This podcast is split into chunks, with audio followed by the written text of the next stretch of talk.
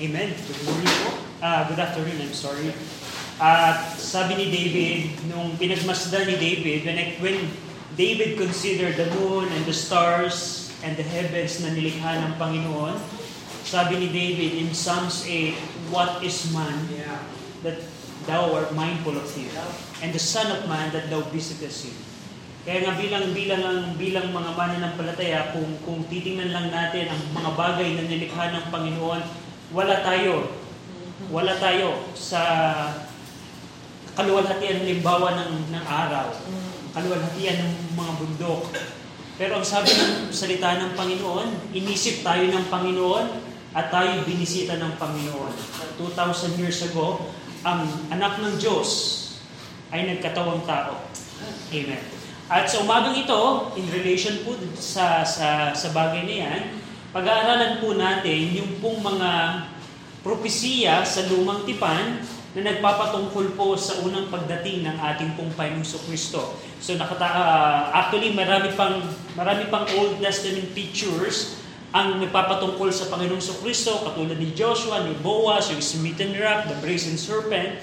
Pero uh, gusto ko lamang pag-aralan natin sa umagang ito yung mga propesiya na nagpapatungkol sa pagdating ng ating Panginoong Kristo.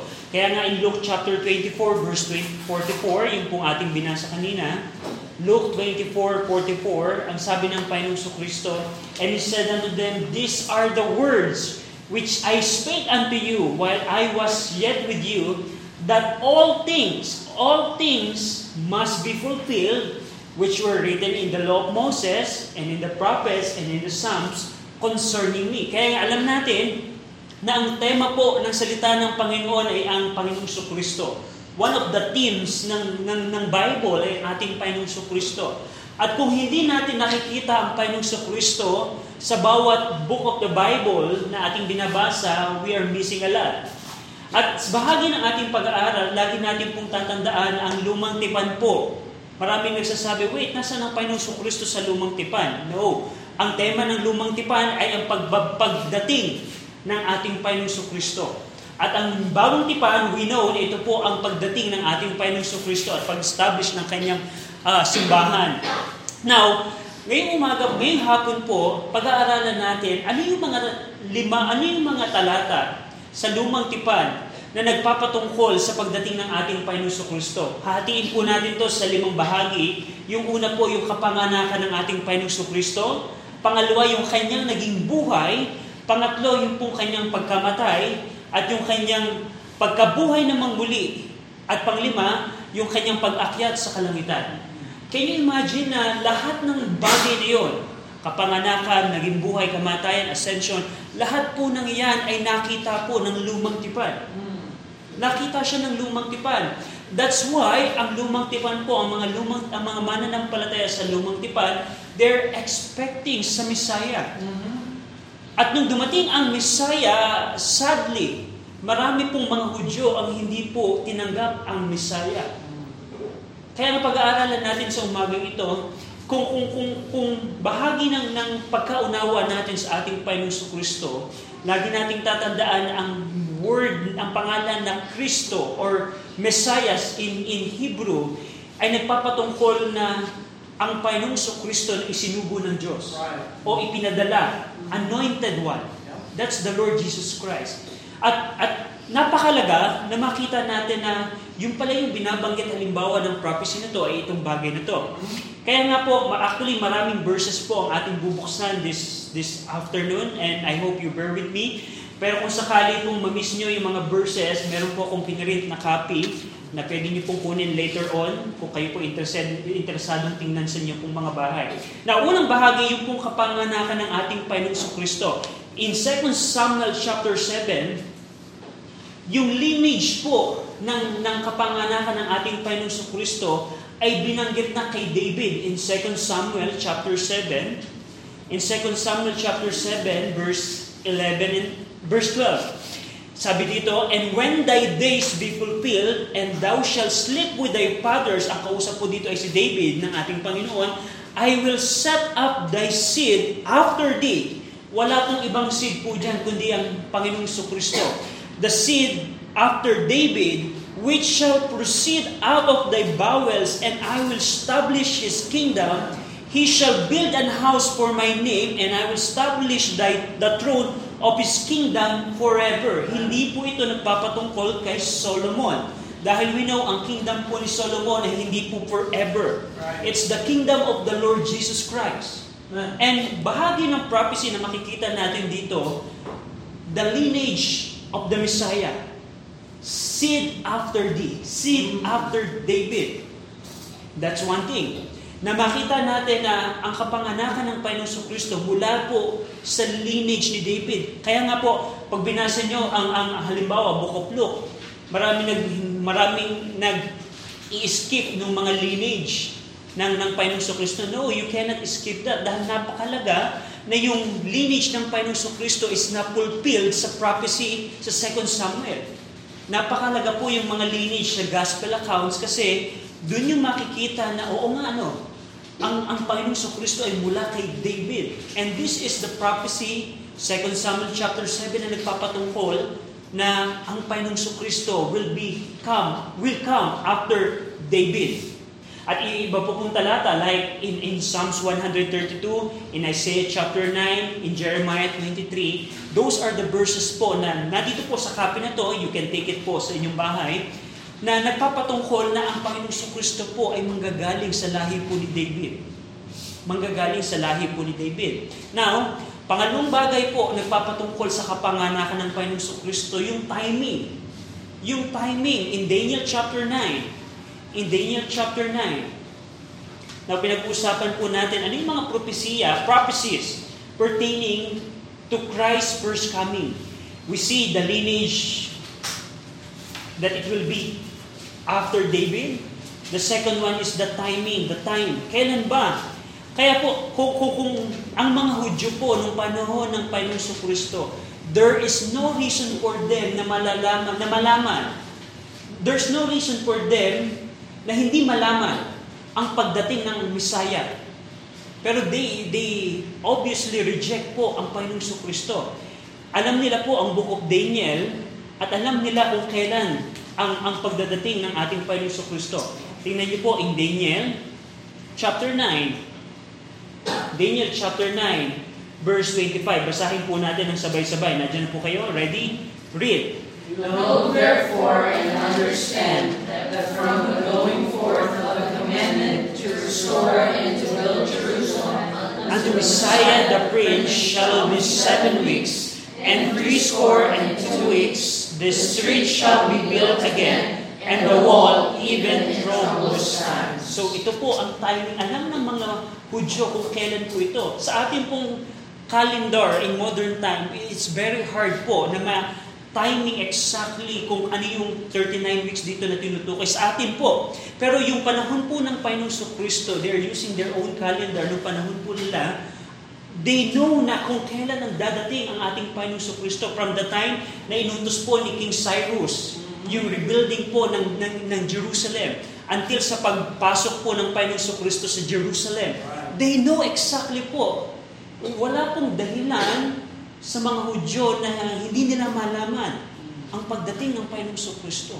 Can you imagine that? Yung, yung lineage is nakita na ni, ni, ni na pinakita na ng Panginoon kay David, nakita ni Isaiah, nakita din po siya ni Jeremiah, and nakita din ni Prophet Daniel kung kailan yung pagdadating ng ating Panginoong Kristo. Now, si Micah, nakita po yung place. Yung inawit po natin in Micah chapter 5, Micah chapter 5, verse 2. Micah chapter 5, verse 2. Sabi po dito ni Micah, But thou, Bethlehem Ephratah, thou, though thou be little among thousands of Judah, yet out of this shall he come forth unto me that is to be ruler in Israel, whose going forth have been from old, from everlasting. O thou, but thou, Bethlehem. So, kailan saan po pinanganak ang ating Panginoon Kristo? We know na nung panahon po ni Joseph and Mary na kailangan nila magbayad ng buwis, ay nagpunta po sila sa Bethlehem at doon po ipinanganak ang ating Panginoon Kristo. Paano nangyari na nakita to ni Micah? hundreds of years ago, bago ang kapanganakan. This is a fulfillment of Christ's first coming. Now, in Isaiah chapter 7, we see yung lineage, we see yung timing, we see yung, yung, yung place. In Isaiah chapter 7, yung miracle ng kapanganakan ng Panginoong Kristo, nakita ni Prophet Isaiah. And God willing, next week, pag-aaralan natin po ang kahalagahan po ng virgin birth of the Lord Jesus Christ. Do you know po ba na ang mga modern version na mabibili nyo na copy ng Bible sa ating panahon, hindi na po itinuturo na ang Panginoong Kristo ipanganak, pinanganak sa, sa isang birhen. Tinatanggal na po nila yon. And God willing po, next week, pag-aaralan natin ang kahalagahan po ng virgin birth of the Lord Jesus Christ. Pero this time, nakita ni Prophet Isaiah yung miracle ng kapanganakan ng Panginoon Kristo. Isaiah 7.14 Isaiah 7.14 Isaiah 7 verse 14 ang sabi po dito ni Isaiah Therefore the Lord Himself shall give you a sign, Behold, a virgin shall conceive and bear a son, and shall call his name Emmanuel. 700 years before Christ, nakita ni Isaiah ang miracle birth ng Messiah. 700 years before Christ. Now in Malachi chapter 3, nakita natin yung lineage, nakita natin yung timing, nakita natin yung miracle, how the Lord Jesus Christ ay ipapanganak sa pamamagitan ng isang berhen, nakita din po ni Prophet Malachi yung forerunner ng ating Panginoong Kristo na bago ang Panginoong Kristo, ang, ang, ang bago dumating ang Panginoong Kristo, there's someone that will come before Christ.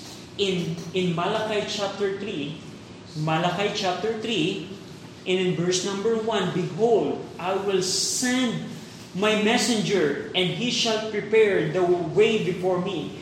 And the Lord, whom ye seek, shall, shall suddenly come to his temple, even the messenger of the covenant, whom ye delight in. Behold, he shall come, saith the Lord of hosts. Wala pong iba yan, kundi si John the Baptist. Ang forerunner po ng ating pong Panginoon Kristo. Ang forerunner ng ating Panginoon Kristo. Nakita ni Prophet Malachi na bago dumating ang ating Panginoong Kristo, there is someone na maghahanda po ng landasin.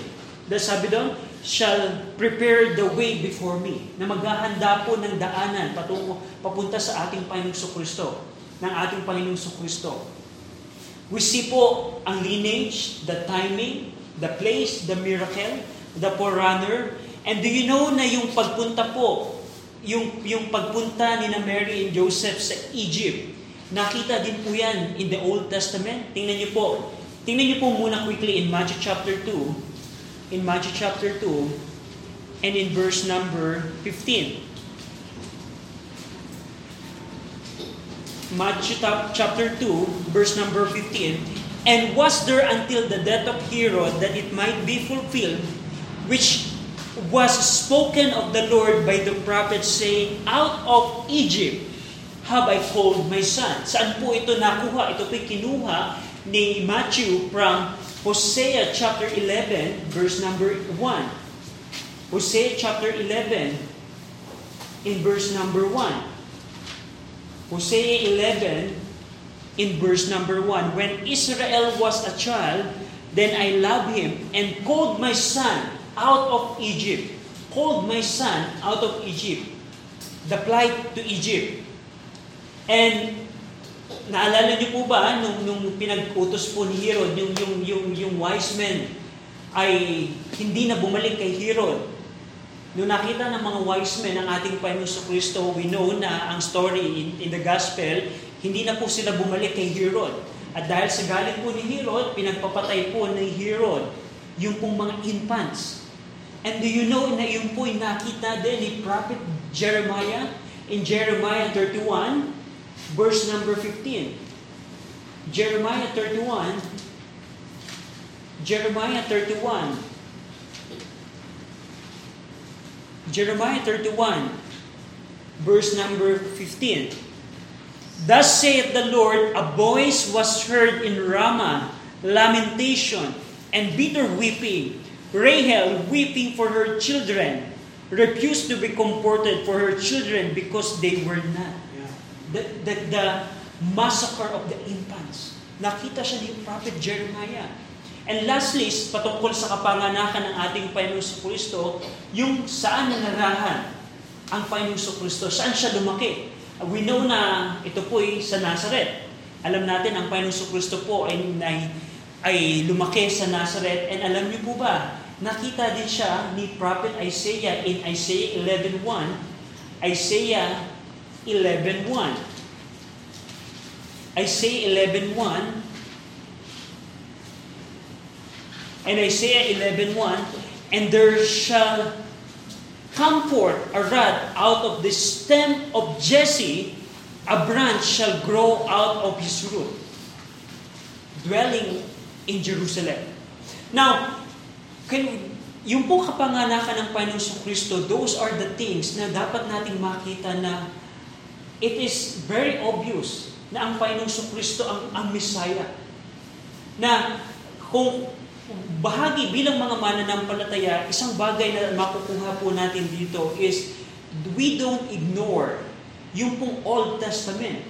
Dahil tandaan niyo po, hindi natin mauunawaan ang gospel account especially kung hindi natin alam yung pong mga lumang tipan, especially po the prophecy.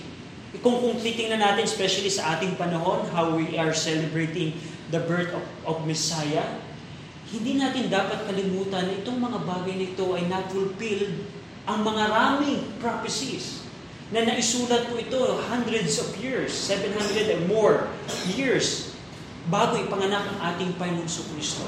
So, yan po ang mga prophecy patungkol sa birth of Christ. Now, pangalawa, pag titingnan natin, ay yung naging buhay po ng ating Panginoon Kristo. Alam niyo po ba na yung naging buhay ng ating Panginoon Kristo ay nakita din po ni Isaiah and Zechariah?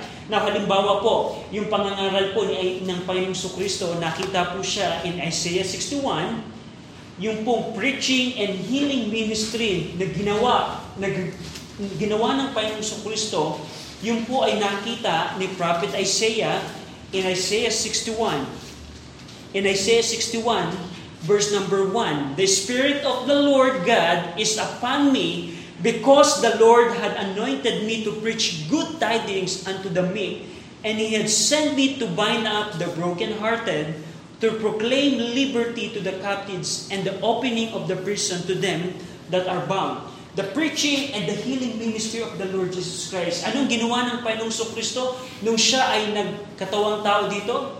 gumawa siya naman ng preaching and healing ministry to prove na siya yung tinutukoy ng Isaiah 61.1. And that's the reason po ng, ng miracles na ginawa ng Panginoon sa Kristo. Isaiah 50 verse 4, Isaiah 50 verse 4, Isaiah 50 verse 4, yung pong wonderful words ng Panginoon sa Kristo.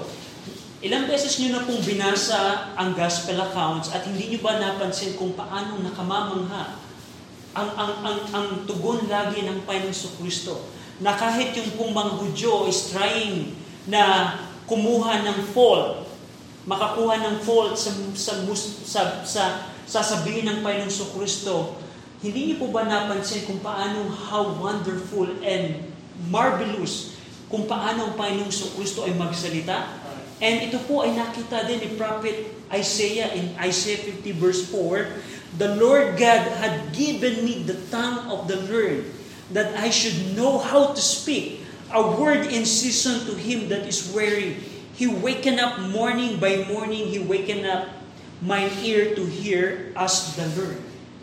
The wonderful words of the Lord Jesus Christ, nung siya po ay nagkatawang tao. And also in Isaiah 53, alam natin po, ang naging buhay ng Panginoong Kristo, hindi po siya tinanggap ng bansang Israel, ng Jewish nation. And do you know na in Isaiah 53 verse 2 and 3, it was seen by prophet Isaiah as well? For he shall grow up, Isaiah 53 verse 2 and 3, For he shall grow up before him as a tender plant, and as a root out of a dry ground, he had no form nor comeliness, And when we shall see him, there is no beauty that we should desire him. He is despised, he is despised and rejected of men, a man of sorrow, and acquainted with grief, and we hid as, as it were our faces from him. He was despised, and we esteemed him not. Anong nangyari? Yung tinanggap ba ng bansang Israel, ng Jewish nation, ang ating Panginoon Kristo, nung siya ay nagkataon tao, we know na hindi po. How is how Isaiah know na hindi siya tatanggapin ng bansang Israel? He was despised and rejected. It's a fulfillment of Christ's first coming. And lastly, patungkol sa buhay ng ating Panginoon Kristo, in Zechariah 9.9, this is a very popular prophecy po patungkol sa Panginoon Kristo in Zechariah 9.9. Zechariah 9.9, Zechariah 9.9. Ito po yung pagkakataon, naalala niyo po ba nung malapit nang ipako ang ating Panginoong Kristo, siya po ay nagtubo po pa paapangat ng Jerusalem at meron po siyang sinakyan. Sabi doon, Zechariah 9.9, Rejoice greatly, O daughter of Zion. Shout, O daughter of Jerusalem, Behold, the King cometh unto thee.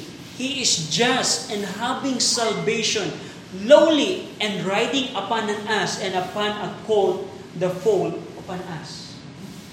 Na, kung, kung, kung titingnan natin po ang liwanag ng salita ng Panginoon na meron po ang mga Hudyo, nakakalungkot isipin, paano nangyari hindi nila nakita ito? Do you know na yung mga pariseyo po, sila po yung nag-aaral po ng batas ni Moses at ang lumang tipan, at ito po yung meron silang copy po nito. And they exactly know yung, pag, yung mga propesiya po nito na even yung pong pagpasok ng Panginoong Kristo sa Jerusalem, na siya yung upo sa isang asno. How these people miss this thing? Now, in application, later po i-apply natin yan sa ating panahon. But before that, nakita natin na yung kapanganakan ng ating Panginoong Kristo is greatly revealed in the Old Testament.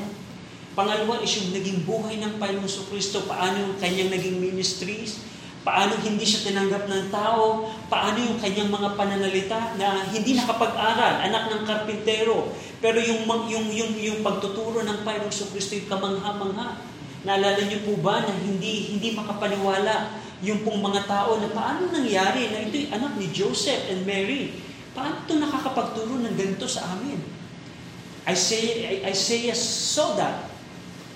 And pag-aaralan din natin this afternoon yung kamatayan po ng ating Panginoon Kristo. Two main, actually there are many things, there are many passages po, pero I just want to focus in Psalms 22 and Isaiah 53. Uh, Psalms, Psalms 22 po is 100 years before Christ ay ipanganak. Nakita po ni, ni, ni David exactly ang, kap, ang kamatayan po ng ating Panginoong Kristo. Now in Psalms 22, in Psalms 22, in verse number 1, in Psalms 22, verse number, uh, siguro verse 14 and 14 to 16, Isaiah 22 verse 14 to 16, I am poured out like water and all my bones are out of joint. My heart is like wax. It is melted in the midst of my bowels. My strength is dried up like a potsherd, and my tongue cleaveth to my jaws. And thou hast brought me into the dust of death, for dogs have compassed me. The assembly of the wicked have enclosed me. They pierce my hands and my feet. Kung pag-aaralan po natin ang buhay ni David, there's no way na ito'y nangyari po kay David. There's no way na pag pinag-aralan na nangyari ba ito kay David? Paano nangyari ito na David? Actually, nung panahon po na sinulat ni David, yung Psalms 22, If I'm not mistaken, the crucifixion is not yet invented. Because the Roman Empire is the one who invented crucifixion. Paano nangyari na nakita ni David na they pierced my hand and my feet? Right. It's amazing ang salita ng Panginoon. Kaya nga nakakamanga, the, the, the, one of the reasons na masasabi natin na ang Bible na hawak natin is the Word of God, is the fulfilled prophecy. Ito lamang po ang libro sa buong mundo na naglalaman po ng mga propesiya na literal, na napulpil po. Right. Napulpil. And part of that is the crucifixion of the Lord Jesus Christ. Doon po sa binasa natin, nakita din po dito ni, ni Prophet David. David is also a prophet. Nakita ni Prophet David, ni King David, kung paano pinagmasdan ang Panginoong Kristo ng merong pangungutya. Remember na ang Panginoong Kristo ay nakapako na yung pong mga Hudyo na na kaaway ng Panginoong Kristo. Sabi nila, bakit hindi ka bumaba dyan at iligtas mo yung sarili at kami mananampalataya? At maraming, maraming nakatingin sa Panginoong Kristo nung merong pangungut, pa, pa, pamumula, pangungutya. Nakala ko ba ikaw ang Messiah? Bakit hindi ka makababa dyan? And it was seen by David in Psalms 22. In verse 15, nakita din doon yung pagkauhaw ng Panginoong Kristo. Sabi doon, my, uh, uh, I am for uh, my tongue, verse 15, my tongue cleaveth to my jaws. Eh, that's the expression po ng isang taong na uuhaw. And remember, nung ang Panginoong Kristo po in John chapter 19, ang Panginoong Kristo po ay nauhaw.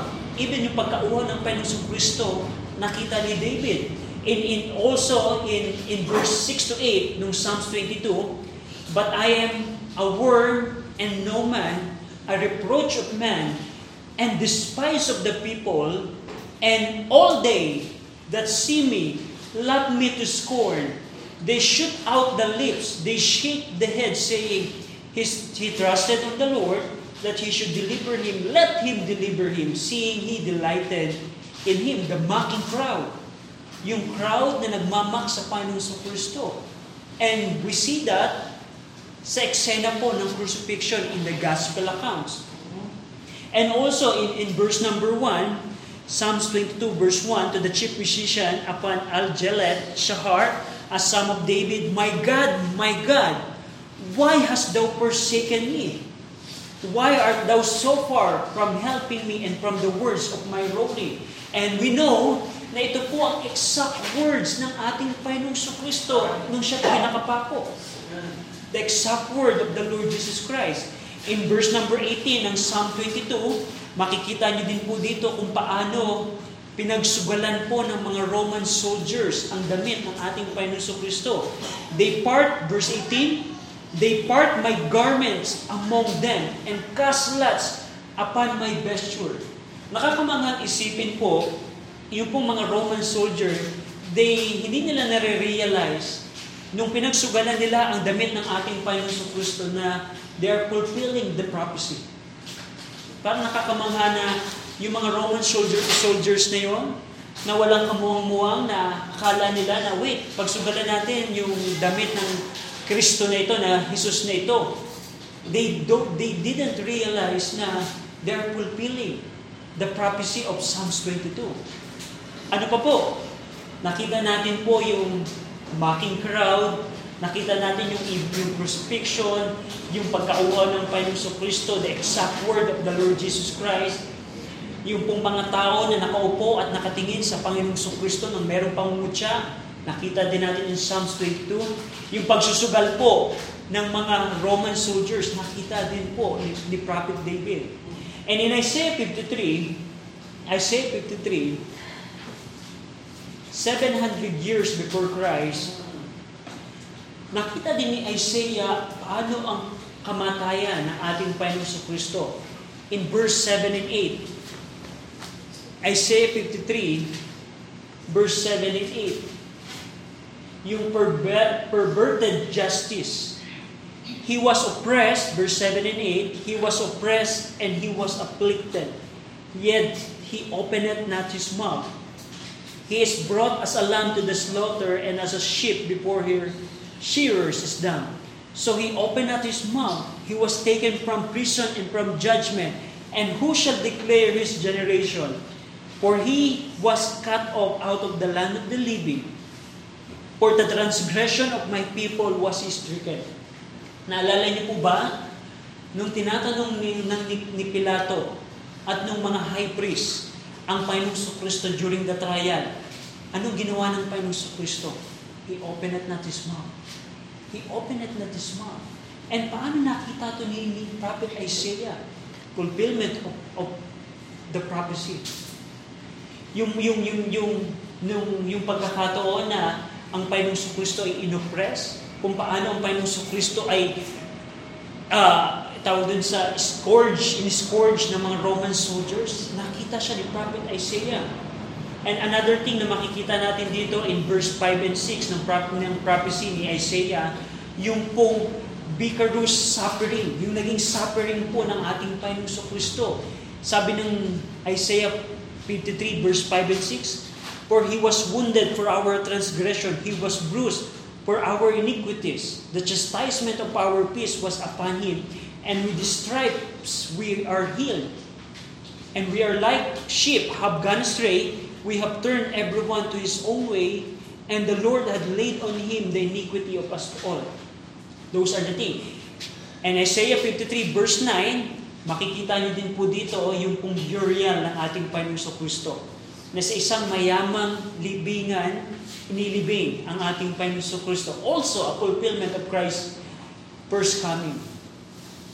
Now, another thing po na makikita natin patungkol po sa kamatayan ng Panginoon Kristo, Makikita niyo din po in Psalms 41, pero tingnan niyo na lamang po sa bahay, paano binitray ni Judas ang Panginoong sa Kristo, katulad ng, kay, ng, ng, ng, ng, ng, ng psalmist na si David, na kung siya, paano siya binitray ng kanyang kaibigan, binitray ni Judas ang ating Panginoong Kristo.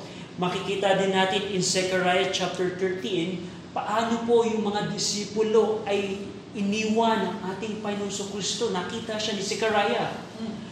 Remember nung nagkahulihan na? Even nga si, si Peter na pinaka-aggressive na disipulo ng ating Panginoong Kristo, nasaan siya nung nahuli na ang Panginoong Kristo?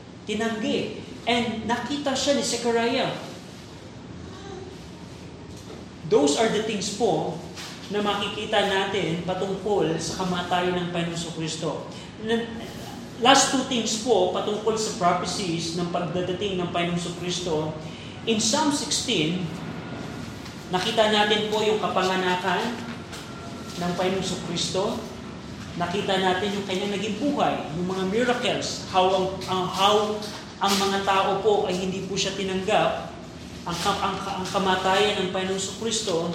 In Psalm 16, verse 10, Psalm 16, verse 10, the resurrection of the Lord Jesus Christ.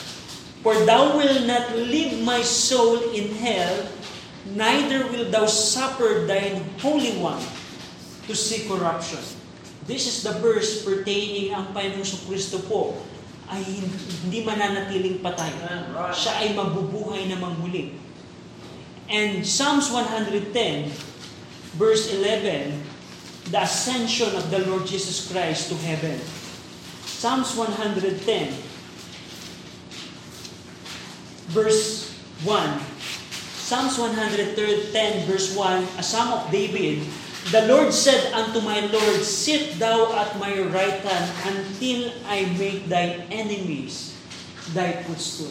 And ito po ang, ang na-fulfill nung ang Panginoong Kristo po ay umakyat patungo po sa langit at umupo siya sa kanang luklukan ng Diyos Ama. Now, ano pong halaga ng mga bagay na ating nakita sa hapong pong ito? Unang bagay is in order to understand the Lord Jesus Christ, we need to study the Old Testament. Right. Dahil marami po kung alam na mananampalataya, they don't have the enthusiasm or uh, interest na aralin ang, ang lumang tipan. Especially the old, uh, the major and minor prophets. Na, wait, ang hirap namang aralin yung Book of Micah. Ano bang tema ng Book of Micah? Do you know po ba ang tema ng Book of Micah? And maraming mga mananampalataya skip that. And you cannot understand the Lord Jesus Christ fully without comprehending na ang mga propeta ay nakaturo sa Panginoon sa Kristo. Kung paano tayong mga New Testament believers ay bumabalik sa naging buhay ng Panginoon Kristo through the New Testament life, uh, New Testament uh, accounts tungkol sa buhay ng Panginoon Kristo, ang lumang tipan ay patungo sa parating na Heso Kristo. That's one thing. Kaya nga, sa pag-aaral po ng salita ng Panginoon, napakalaga na makita natin ang kahalagahan po ng lumang tipan. Now, another thing po in application, anong halaga ng mga talatang ito? Ito pong mga prophecies na ito ay na-fulfill po literally. Right. And tanging skeptic lamang na merong ayaw tingnan ng katotohanan ang magsasabing ay hindi yan tunay. Dahil kung, kung scientifically po and based sa history po, even kung outside the Bible, there are many historians na nagpapatungkol po na merong Jesus na nabuhay po sa Nazareth. And yun po ay nakita po ng mga propeta. Uh, ano nga, I, I forgot the, the, the manuscript po na nasa Israel right now, yung scroll na nakita in, in recent history, yung, yung scroll, Brother Bill, sa cave. Dead, Dead Sea Scroll. Dead Sea Scroll, na yung Dead Sea Scroll, nung dinated po, dated back po, ito po, ay around before, uh, during the 400 silent years. Na sa doon po sa scroll na yon, na doon po ang exact copy nung Isaiah 53. Right. Na currently naka-display po siya doon sa, sa, sa, sa museum ng Israel. Paano nangyari na kung maraming tao nagsasabi ang Bible ay ano lang yan, isang maling ano lang yan na ginawa ng mga Christians nung, nung, nung silent year, nung, nung, nung uh, first and second century na nagsasabi na hindi tunay ang Bible, meron pong scientific proof na tanging taong skeptic na magtataklob ng kanilang mata, ayaw nilang tingnan ang katotohanan, ang magsasabing hindi tunay po ang Bible. Pero kung i-examine niyo po ang fulfilled prophecy ng pagdating ng Panginoong Kristo, there is no reason also. Katulad ng mga Hudyo ng, panong, ng panahon ng Panginoong Kristo na sasabihin mo na hindi tunay ang Panginoong Kristo. Hindi tunay yan. Now, bilang challenge po, especially sa mga mga kaibigan natin, kung paano ang unang pagbabalik ng ating Panginoong Kristo ay na-fulfill literally. Do you know po ba na ang Bible na hawak mo ay naglalaman po ng maraming prophecy as well sa muling pagbabalik ng ating Panginoong Kristo. And guess what? Kung ang first coming ng Panginoong Kristo ay na-fulfill exactly, literally, is there any chance na yung second coming Yeah. ng Panginoong Kristo na nabanggit din ng maraming prophets in the Bible ay magmimintes? Definitely no. No, exactly no. And marirealize natin na how beautiful ang salita ng Panginoon. This is the pure word of God. Na tanging, tanging mangmang lamang, sabi ng psalmist, twice sinabi po ng Psalms, na tanging mangmang lamang po magsasabing walang Diyos kung paano ang, ang mundo nating ginagalawan ngayon, how, how ang skeptics sa ating panahon, they scorn us sa pananampalataya natin. Pero no, ang ating pananampalataya is not a blind faith. Sila ang may blind faith. Tayo ang merong true faith. Because the Bible that we hold right now contains fulfilled prophecy patungkol sa ating Panginoong Kristo. At now, bilang pagtatapos po, bilang pagtatapos, na makita natin bilang mga mananampalataya na ang Panginoong Kristo po ang tema ng salita ng Panginoon. Whenever nakita natin po sa last in the previous lessons, maraming pagkakataon yung mga larawan ng Panginoong Kristo, bilang mga mananampalataya, whenever nababasahin natin ang Bible, especially ang Old Testament, lagi natin titingnan, nasaan ang Panginoong Kristo sa libro ito? Paano kung makikita ang Panginoong Kristo halimbawa sa book of Psalms, sa book of Micah, sa book of Ecclesiastes, sa book of Solomon? Kailangan magkaroon tayo ng perspective na ang bawat passage, ang bawat chapter, ang bawat book na ating tinitingnan, ito'y nagpapatungkol sa Panginoong Kristo. And it makes difference po sa pag-aaral ng salita ng Panginoon. Maraming pagkakataon ang ating pananaw sa pag-aaral ng salita ng Panginoon ay ang buhay ng mga tao, mga characters in the Bible. Pero mainly, na dapat nating tingnan, paano ni-reveal ng Panginoon ang Panginoong Kristo sa aking binabasa na passage. Tayo pong lahat ay umuko, tayo pong lahat ay manalangin. Ama namin Diyos po na makapangyarihan sa lahat, salamat po sa inyong pong salita. Salamat Panginoon na nakita namin na ang Panginoong Kristo po ay na-reveal in many passages by many prophets po from the old time. Na tanging mangmang lamang po ang magsasabi na ang Panginoong Kristo ay hindi po tunay. Tanging tanging mga tao po na skeptic lamang ang magsasabi na walang katotohanan po ang salita po ninyo. Pero salamat po dahil sa umagang ito, kami Panginoon ay binigyan nyo ng higit na liwanag na nakita namin ang katotohanan ang Panginoong Kristo po. Ang, especially ang kanyang unang pagbaba, pagdating dito po sa mundong pong ito ay literal na nahulaan po ng maraming propeta in the Old Testament. Salamat po at we pray na ito po ang aming maging pag-asa bilang mga mananampalataya dahil ang inyo pong salita ay naglalaman din po ng maraming propesiya na sa muling pagbabalik ng aming Panginoong Kristo para sa kabutihan po naming mga mananampalataya. Salamat po, pinupuri namin kayo sa ngalan ng aming Panginoong Kristo. Amen.